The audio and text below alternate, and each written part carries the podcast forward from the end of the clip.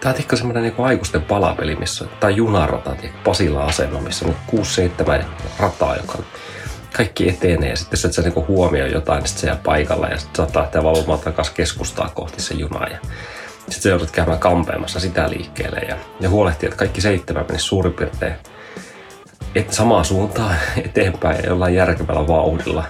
Niin, että, että yksi juna ei kampita niiden kaikkia maaliin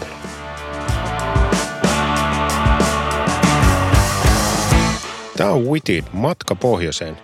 Tässä podcastissa me seurataan, miten Witted Megacorp suunnittelee listautumista Nastakin First North-markkinapaikalle. Selvitysmatka on käynnissä ja nyt tässä jaksossa voi jo sanoa, että virallinen ilmoitus listautumissuunnitelmasta on annettu huhtikuun kahdeksas päivä ja tavoite on päästä maaliin vuoden 2022 ekalla vuosipuoliskolla. Mä oon kertoinen Henri Lehto ja myös töissä Wittedillä.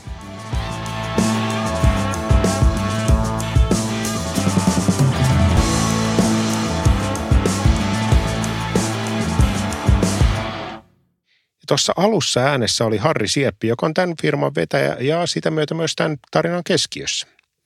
Me jätiin edellisessä jaksossa siihen, että konserni sai uuden brändinsä, Witted Megacorp, ja loi nahkansa. Ja jos tämän matkan ja sitä myötä tämän podcastin myös vetää yhteen, niin tähän mennessä on tapahtunut paljon. Ensin keväällä 2021 idea Iposta kasvun tuli ja sitten päädyttiin siihen, että tätä hommaahan pitää ruveta selvittää – sitten kasattiin joukkue, että ketkä lähtee tähän mukaan ja lopulta mukaan Witted Megacoopin tuli Talented, Mavericks ja Nytings Company. Ja tämän jälkeen lähdettiin ratkaisemaan, että onko tästä yrityksestä mahdollista tehdä listautumisvalmis. No, me ollaan tässä vaiheessa projektia jo niin hyvissä vaiheissa, että me tiedetään lopputulos. Sitten viime kesänä, silloin tehtiin samaan aikaan kaksi asiaa liuta yrityskauppoja, jotka muodosti tulevan Witted Megacorp-konsernin ja sitten luotiin tämä Witted Megacorp-brändi. Ja nyt seuraavana vuorossa tässä tarinassa yhtiöesitteen kirjoittaminen ja legal due diligence ja tietopyyntö helvetti ja yhtiöesite. Se kuulostaa nimenä aika kevyeltä brosarilta. Mutta todellisuudessa se on vajaa sata sivua tiukkaa asiaa yhtiöesitehän niin kuin näyttää mun silmissä ja vaikka varmaan aika monen muunkin silmissä niin kuin ihan helvetin tylsältä dokumentilta. Että se tulee, kun alkaa joku IPO-anti, niin firmat julkaisee yhtiöesitteen, missä kuvataan sen yhtiön toimintakenttä, markkina, riskit, valuaatioon liittyviä asioita – ja strategiaa ja se on, niinku, se on semmoinen deep dive siihen sekä yritykseen että sen yrityksen liiketoimintaympäristöön. Uh, Mutta dokumenttina se on tiedätkö, aika monesti semmoinen satasivuinen lärpäke, joka näyttää tosi paljon gradulta. Ja siellä on niitä elementtejä, sulla on niinku liitteitä tosi paljon siellä, missä on vaikka yhtiön talousraportointi, uh, liitteitä ja, ja, ja sitten sulla on paljon kamaa, mikä on tosi määrämuotoista. Ja sitten siellä on tarinallinen osuus. Sitä yhtiöesitettä työstää iso tiimi. Toisin kuin gradua, sun ei tarvitse tehdä sitä yksin, mikä on niin plussaa. Se on niin kiva juttu. Niille, jotka niin ehkä miettiikin tätä juttua, niin siihen yhtiöesitteeseen saat kumppaneilla pohja. Sulla on semmoinen template, että sun ei tarvitse keksiä, mikä se on se rakenne, vaan se rakenne on keksitty. Ja ne muodostaa, ne melkein aina niin seuraa sitä samaa rakennetta. Ja kun sä vastaat tämmöiseen niin legal due diligence tietopyyntöön, niin, niin se kumppani, mikä meillä on Dottir siinä, niin, niin tota, se työstää sinne sen riskiosion ja sitten varsinkin siinä alkuvaiheessa, kun me saatiin se template, niin me alettiin teen mukaan työstää sitä tarinaosiota. Ja tarinaosioilla tarkoittaa yrityksen kuvausta, yrityksen strategiaa, yrityksen toimintaympäristöä ja markkinaa. Ja me kuvattiin nämä.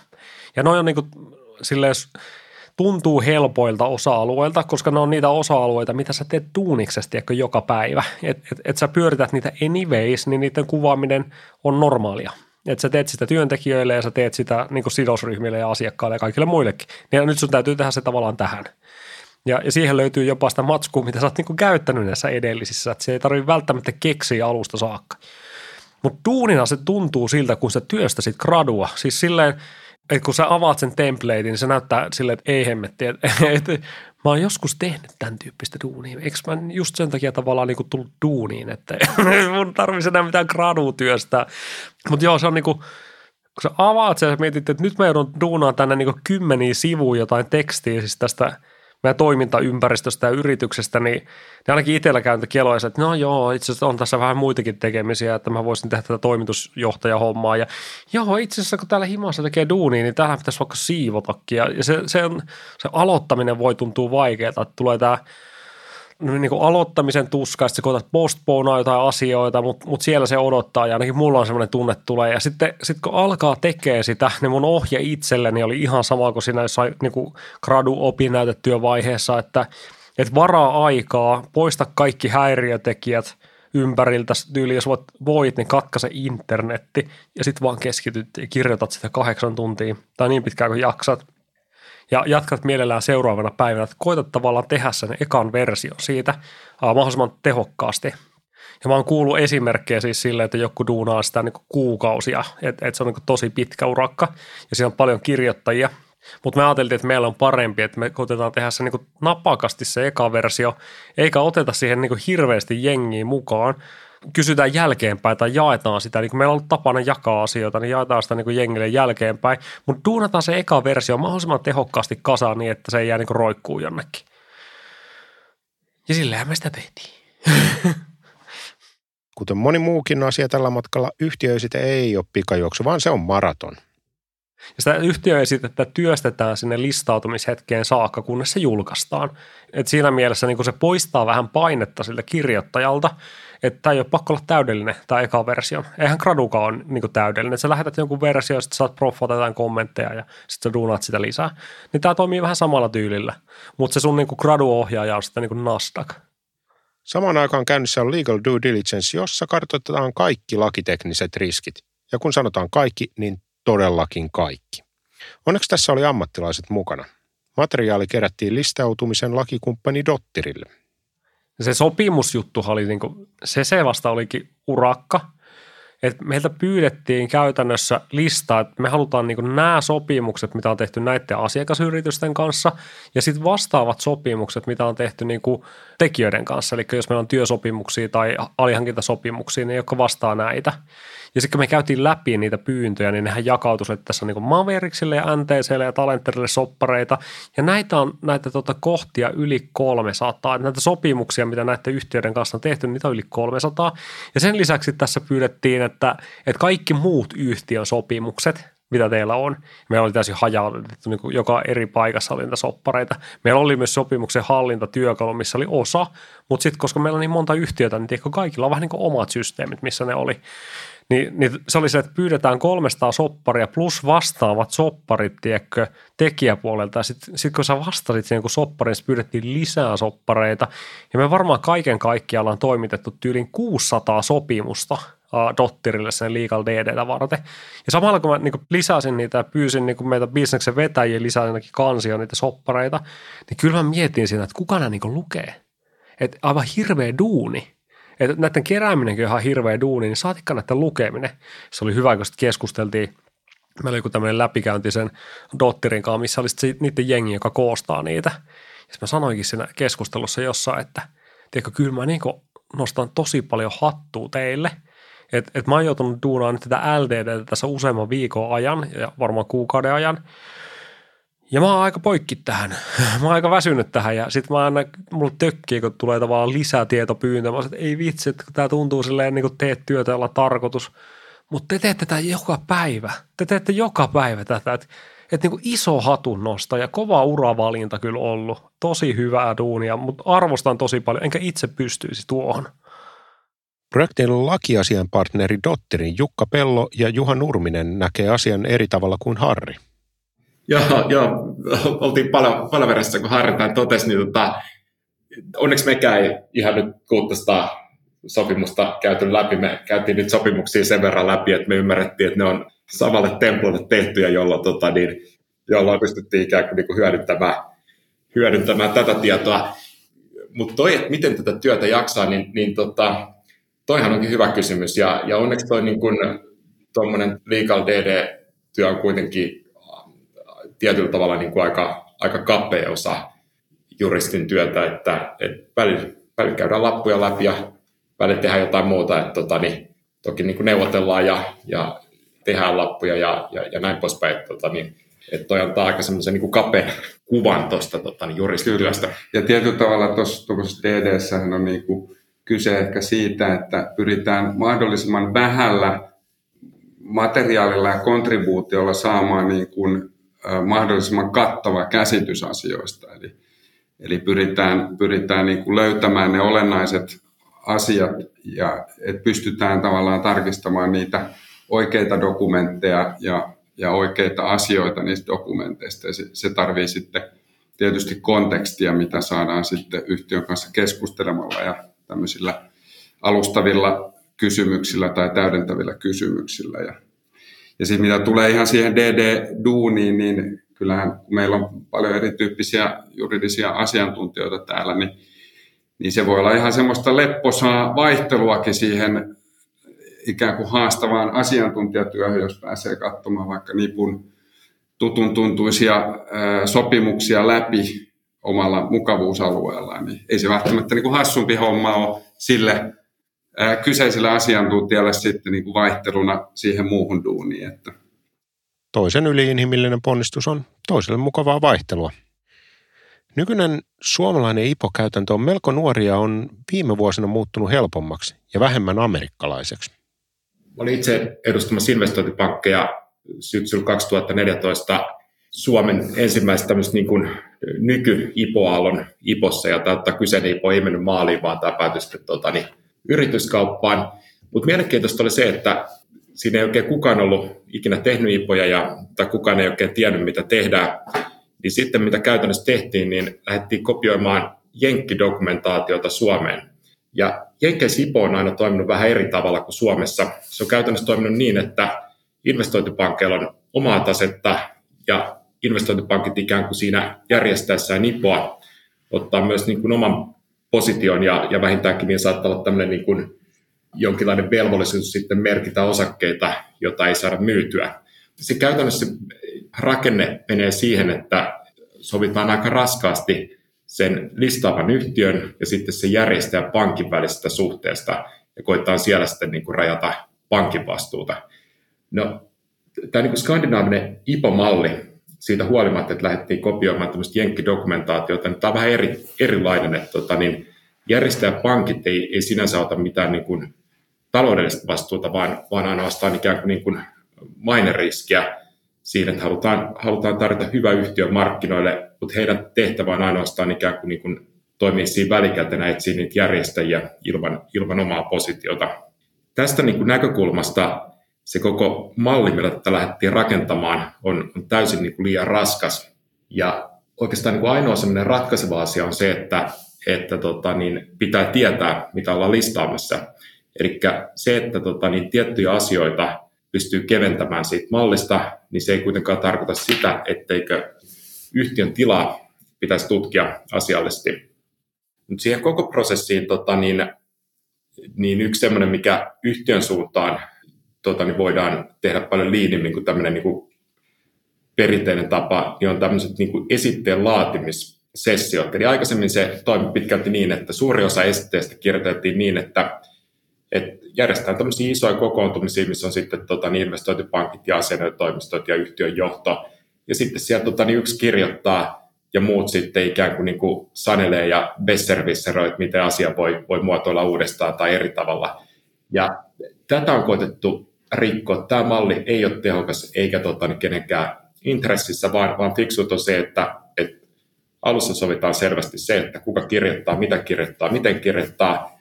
No sitten ehkä tota, niin järjestetään, järjestetään sitten yksi, kaksi tämmöistä niin kuin, tota, synkkaus ikään kuin tapaamista, missä sitten vähän niin kuin katsotaan, että, että ollaan menossa oikeaan suuntaan.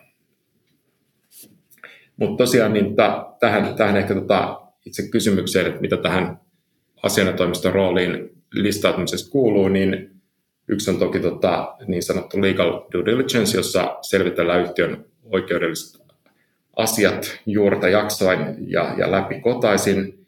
Ja sitten toki tota, niin, vähän riippuen järjestelystä, joko, joko yhtiöesteen tai sitten tämmöisen niin listalle laatimistyötä. Sitten siellä on paljon yhtiöoikeudellisia päätöksiä, sitten yhtiön sisäisten prosessejen ja, ja erilaisten tota, niin, niin kuin guidelinejen laatiminen.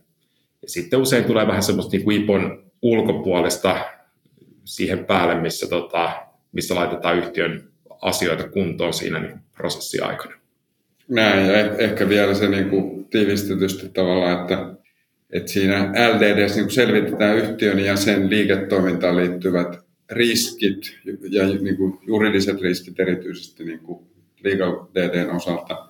Ja sitten näillä löydöksillä tavallaan, niin kun saadaan tunnistettua ne riskit, niin ne, ne sitten niin kuin fiksataan ennen sitä listautumishetkeä. Tai sitten, jos ei fiksata, ei, ei pystytä haluta fiksata, niin, niin sitten ne liputetaan siellä esitteessä riskeinä. Että sijoittajat tietää, että, että millaisia riskejä tähän sijoituskohteeseen liittyy. Kyllä, ja olennaista on se, ettei sen listautumisen jälkeen tule mitään yllättävää, mikä ei ole sitten asianmukaisesti tota, niin, liputettu riskiosiossa. Mutta mitä sitten, jos lakitoimisto ei olekaan skarppina tuossa legal due diligenceissa, niin mitä silloin käy? Tota, Todennäköisesti ei mitään. niin, se on täysin mahdollista. Eli, eli tota, ja toki tota, paljon semmoista niin käytännön työtä, että, että todennäköisesti yhtiö ei välttämättä päätyisi listalle ollenkaan, jos ei tota, niin, dokumentaatiota saataisiin kasaan, mutta et, esimerkiksi tämmöinen niin kuin, perinpohjainen due diligence ja, ja siihen perustuva yhtiöesite, niin käytännössähän se toimii niin, että kukaan sijoittaja ei todennäköisesti, tai tämä kukaan on ehkä vähän, vähän niin voimakas ilmaisu, mutta suurin osa sijoittajista ei lue listalle ottoesitteitä tai yhtiöesteitä. Se on niin fakta. Ja se tilanne vasta kun niitä oikeasti aletaan lukea on se, että jotain on mennyt pieleen. Eli joku iso riski realisoituisi ja, ja sitten siinä käytännössä olisi vahingollinen vaikutus yhtiölle ja sitä kautta sijoittajat menettäisi sitten tota niin, pääomia, niin se olisi se hetki, kun alettaisiin oikeasti katsoa, että, että onko tämä sellainen asia, mikä on liputettu listautumisen yhteydessä. Ja käytännössä toi Jukan vastaus siihen, että todennäköisesti ei mitään, niin se on just näin, todennäköisesti ei mitään. Ja sitten jos asiat menee pieleen, niin jos ei se oltu skarppina, niin sitten kävisi huonosti. Eli huolellinen legal due diligence on vähän niin kuin jauhesammutin tai turvatyyny. Toivottavasti sitä ei tarvitse käyttää, mutta jos se tulee ajankohtaiseksi, niin sitä todella tarvitaan.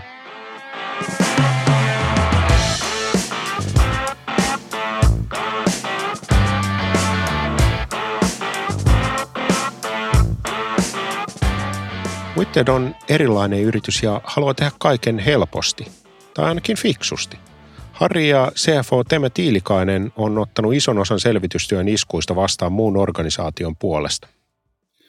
Joo, ne, ne, nämä tota, Harri ja Teme, jonka kanssa tässä ollaan niin kuin enimmäkseen tehty tätä duunia, niin ne, nehän on hauska parivaljakko. Harrilla on semmoinen vähän niin kuin lapsen uteliaisuus ja, ja semmoinen niin kuin hänellä on niin semmoista hämmentynyttä, mutta ku, niin kuin kunnioittavaa uteliaisuutta tätä meidän duunia kohtaan, että välillä huomaa, että kun kysellään näistä juridisista asioista tai, tai viilataan sitä esitettä, niin hän niin kuin pyörittelee tavallaan silmiä, mutta mut se ei ole semmoista, niin kuin, se ei ole semmoista niin kuin halveksuvaa, vaan se on semmoista, niin kuin, äh, semmoista niin kuin, että hän on kiinnostunut siitä, että mitä me tehdään ja mikä, mikä tässä niin kuin meidän tekemisessä ja ammatissa niin kuin, ää, on, on niin kuin merkittävää ja, ja siksi hän varmaan on pärjännytkin niin hyvin, että, että hänellä on tämmöistä tota, uteliaisuutta ja kunnioitusta muita ammattiryhmiä ja, ja, ja ihmisiä kohtaan, että se on ollut hauskaa ja huomata. Ja, ja Teme sitten taas on silloin aina se hyvä tarttuva virne päällä ja kun mennään näihin juridisiin detaleihin. Ja, mutta mut sitten aina hän on kuitenkin kaikesta helvetin hyvin kartalla ja, ja häneltä löytyy aina niin kuin suorat vastaukset kaikkiin kysymyksiin. Että, et siinä on hyvä, hyvä pari valjakko, jonka kanssa on ollut kiva tehdä tätä duunia kyllä. Legal due diligencein loppuvaiheessa Dotterin ammattitaitoinen rutiini alkoi tarttua myös Harri. Mutta koko firma ei kuitenkaan jakanut tätä rauhallisuutta. Ja sitten meidän oman jengi osalta se LDD oli tiedätkö, se ehkä se kovin. Eli sitten kun me saatiin sieltä se tietopyyntölista, me käytiin läpi, Janni oli meiltä lakipuolelta mukana ja Teemu. Ja, ja sitten kun näki, mitä keloi jengillä tulee mieleen, että apua, ei, ei ole totta, että onko meillä tehty tämmöistä käytäntöä tänne – ja sitten itse oli jo tavallaan siinä kohtaa, että nie, tämä on vähän niin kuin ipo että sä vaan vastaat, että kyllä ei ehkä, ja sitten toimitat ne matskut, mitä on, ja sitten tulee liikennevalot sieltä sitten perästä. Ni, niin tavallaan itse en kokenut sitä samanlaisena stressinä, mutta mä näin muista. Mä näin tavallaan sitä meidän jengistä, että, että ne, jotka ei ollut tekemässä sitä ipo että ne hyppäsivät vaikka LDD-vaiheessa, tai jo tämä asia oli uusi, että ne ei ollut käsittelemässä sitä, niin ne kantoi sitä stressiä, että näki oikein, että tavallaan niin se painaa. Legal due diligencein tietopyyntö ja etenkin yhtiöesitteen työstäminen on kuukausia kestävä urakka, jossa koko IPO-tiimi on työn touhussa. Ja kaiken tämän keskellä on Harri. Me käydään tämä rumba läpi Harrin audiopäiväkirjamerkintöjen kautta. Tällainen oli tunnelma marraskuun 13. päivä kotitoimistolla. Tällä viikolla alettiin tekemään yhtiöesitettä. Eli nyt on mitä marraskuun toka viikko menossa ja yhtiö esitteen, ainakin eka versio on valmis kolme viikon päästä, jolloin tota, me ollaan niin aikataulu edellä. Not bad. Not bad. Reilut kaksi viikkoa myöhemmin kirjoittaminen alkaa ottaa veronsa ja päiväkirjan sävykin alkaa olla vähän sen väsyneempi. Mutta tekemisen meininki säilyy ja drive pysyy. Tämä on nauhoitettu joulukuun alussa saunan pukuhuoneessa, kun löylyssä tuntui siltä, että tämä piti saada kirjattua johonkin. Eli nyt on se vaihe, että me kirjoitetaan kovaa vauhtia sitä yhtiö ja sitten ekaa versiota ja siinä deadline on perjantaina, nyt ollaan keskiviikossa. Eli on, on aika silleen H-hetket kaiken kaikkiaan. Ei se, ei se niin mahdottoman hankalaa, mutta siinä on se riski aina, että tavallaan päätyy kirjoittaa jotain nippeliä. Esimerkiksi miten meidän ala kuvaa ää, markkinan niin se vaihtelee tosi paljon. Jos luet eri firmojen näkemyksiä, mikä on se markkina, missä toimitaan, niin se on aina eri. Ja ne luvut on aina erilaisia, mikä on aika hämmentävää. Ja sitten mäkin olen katsonut läpi näiden firmojen kuvauksia sitä kohdemarkkinasta tai sitä nykyistä markkinasta, niin kyllähän se niinku aika saibaa, saibaa on, että ei, ei, se, että ei jengi tajuu sitä, eikä jengi tiedä, mikä on se kohdemarkkina. Ja sitten sulla on niinku parhaita arvauksia siitä. Ja nyt kun mä oon alkanut tavallaan kirjoittelemaan sitä markkinakuvausta, niin se eka oletus oli, että mä katsoin, miten muut kuvaa sen, niin sitten mä totesin, että ei, se ole toi.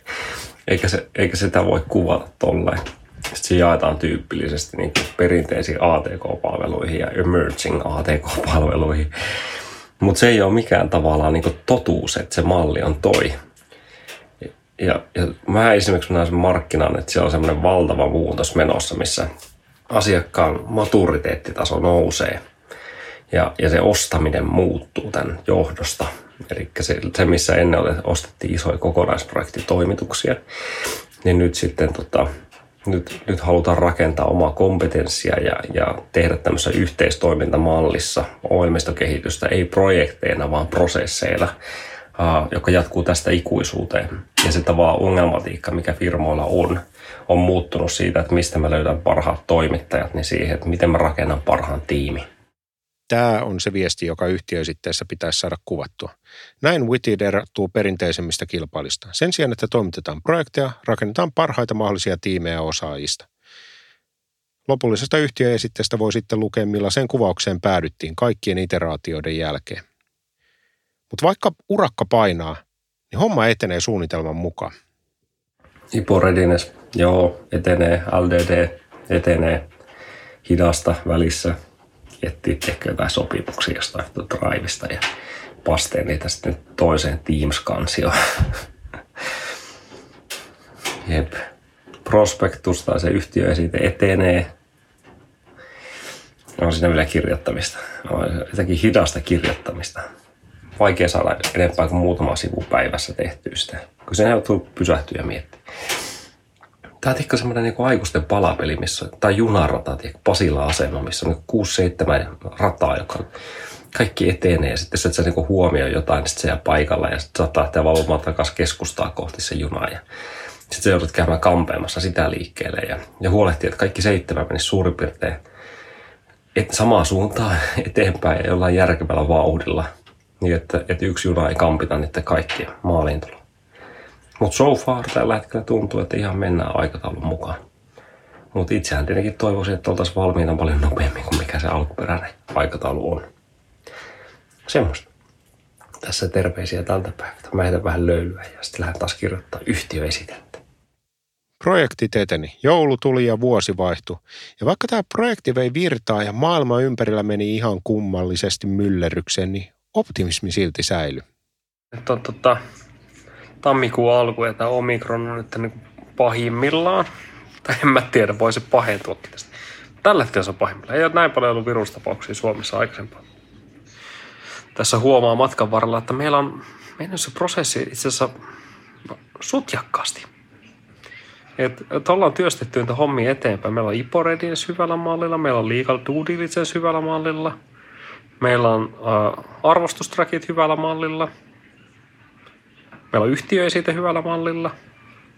Sitten kun me saataisiin toi tilinpäätös, nyt on mikä kolmas päivä, neljäs päivä, tiistai, niin yht, toi tilinpäätös on, se, se tulee niin kuin määrittää ihan jonkun verran sitä aikataulua, koska sehän meidän pitää saada. Sitten kun se tilinpäätös on saatu, niin sitten ihanteellisesti se olisi meidän käsissä se aikataulu. Me voidaan niin päättää, mikä on se momentti, mikä on se hetki, mikä on se päivä. Ja toki meidän täytyy vielä tehdä vähän duuneja, että me päästään sen, mutta toi antaa meille jonkun verran kalenteriaikaa valmistautua ja valmistella asioita. Tommosia juttuja. Tiedätkö, toi auttoi toi joululoma.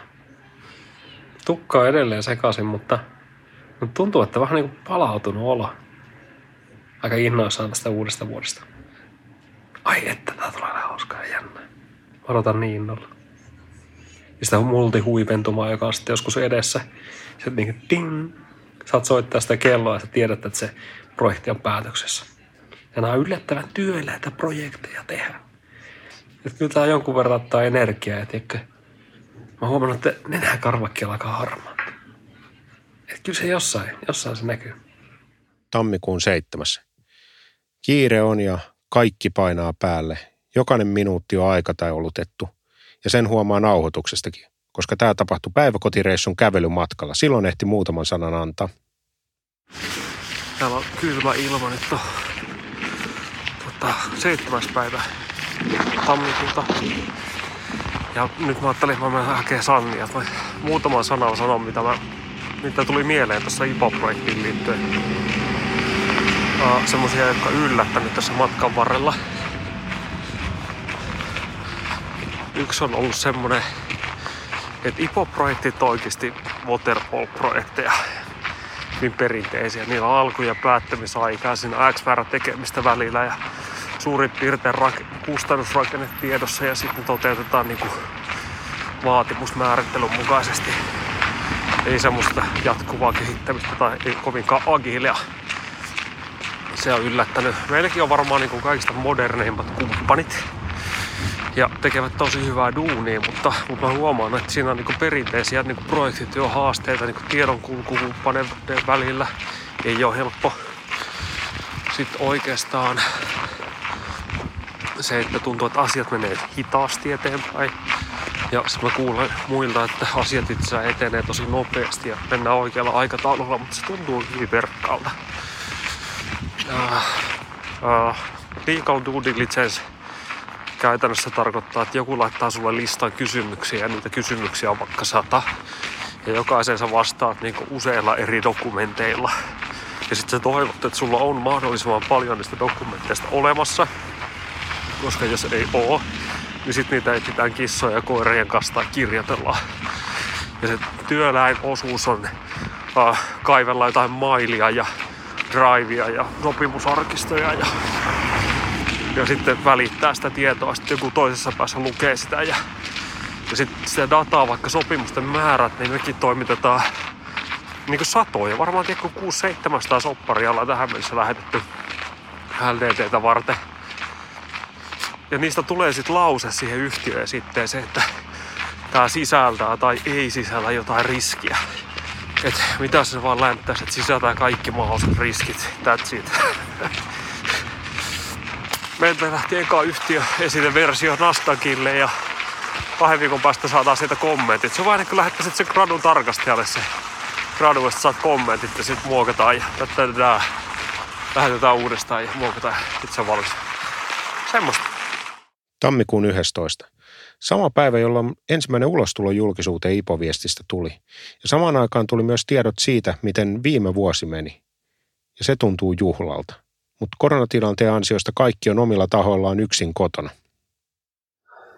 Mutta on aika naatti olo, että yllättävän paljon tavallaan ladannut odotuksia tähän päivään. Ja tämä on nyt tietyllä tapaa tuntuu aivan mielettömältä, että nyt saavutettiin joku semmoinen milestone, mitä tota, kun tässä projektissa tämä on kestänyt tiedätkö, oikeasti sieltä viime keväästä saakka. Nyt ollaan jo 22 tammikuussa. Siitä ekasta, tiedätkö, alettiin eka kertaa puljaa, että olisiko tässä mitään järkeä. Niin siitä on kohta vuosi. Vuosi. Se on pitkä aika. Ja tämä on eka kertaa tämä Saklin projekti aikana, kun tuntuu, että joku mailista on saavutettu. Et koko ajan teekö alkanut uusia trackeja, ja ne trackit ei ole yksittäisiä projekteja, vaan on niin lukuisia projekteja. Niitä vaan alkaa lisää, lisää, lisää, mikä lopu. Mikä lopu missään kohtaa. Ja nyt, nyt tietyllä tapaa tämä hetki, kun me tultiin ulos tämän viestin kanssa, tuntuu ekalta oikealta milestone, mikä on saavutettu. Tadaa! Nyt jos ei ole tiedäkö tämmöisessä koronapunkkerissa, niin raketteja ja ilmapalloja ja serpenttiiniä, tai niin kuin tytär sanoisi persenttiiniä, persenttiiniä ilmoille. Mutta tuntuu oudolta. Tuntuu kauhean oudolta, kun on täällä yksin täällä himassa. Näin jännä päivä. Ja sitten tiedätkö, onko tämä niin erilainen päivä kuin mikään mukaan? Missä on persenttiin? Jengi on tehnyt ihan sika hyvää duunia mä oon ihan super, super tyytyväinen siitä, minkä, minkälainen vuosi me saatiin aikaiseksi. Meidän liikevaihto tulee olemaan joku 32 miltsiä viime vuodelta. Tuplaussakli. Se vuosi, kun kaikki oli silleen, että ei, saa, et, ei toi menee liian vaikeaksi tuplaus, että se oli liian vaikea tavoite. Paskan marjat, me tehtiin se. 15,7 tuplattiin nyt sinne ainakin kolmeen kahteen. Yes. Yes. Yes. Yes. Tehtiin se. Oi jukra. Aivan huikea juttu. Tänään mä oikeastaan eka kertaa tajusin, että me tehtiin se. God damn, tehtiin se. Mikä parempi ajankohta myöskään tämän IPO-projektin kannalta tulla ulos. Aivan täydellinen. Ihan mieletön. Aivan loistava juttu. Meillä on toka versio valuaatiosta, meillä on LDT kohta valmiina, meillä on yhtiöesitteestä kohta tulee toisen kierroksen setit, mutta meillä on eka kierros valmiina. Me ollaan aika lailla kohta valmiita käymään sitä trackia, missä me aletaan juttelemaan näiden investoreiden kanssa. Ja me ollaan nyt startattu se keskustelu laittamaan tämä soft IPF ulos. Nyt jengi tietää vähän odottaa, että noin saattaa soitella kohta. Eikä soitella tyhjään pöytään. Ne tietää, ne tietää ja valmiina siellä meille keskusteluita varten. Perkele, me tehtiin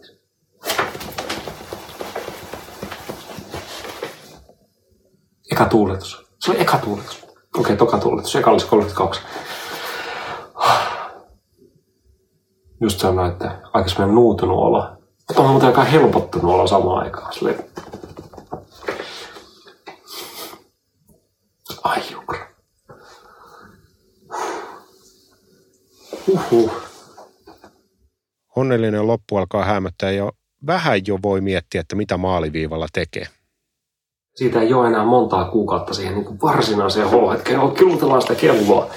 Joutuu kohta alkaa miettiä, että missä sitä haluaa soittaa mikä on meidän tapa soittaa sitä kelloa? Mennäänkö me sinne bunkkeriin, sinne Nastakin Helsingin toimistolle, Helsingin pörssin tiloihin soittelee vai soitellaanko sitä täällä omassa kodissa jokainen vai, vai Jouni sanoi tuossa, että pitäisikö lähteä sinne New Yorkiin, että, että siellä sitten juhlistettaisiin sitä H-hetkeä. Ja sitten mä sanoin siinä projektin alkuvaiheessa, että paskan marjat, mennään ainakin saakka tunturiin.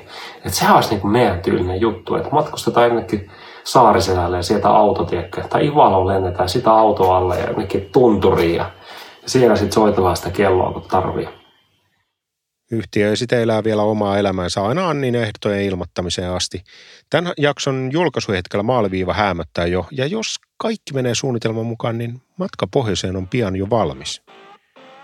Seuraavissa jaksoissa me ollaan jo tällä maratonilla stadionin porteilla.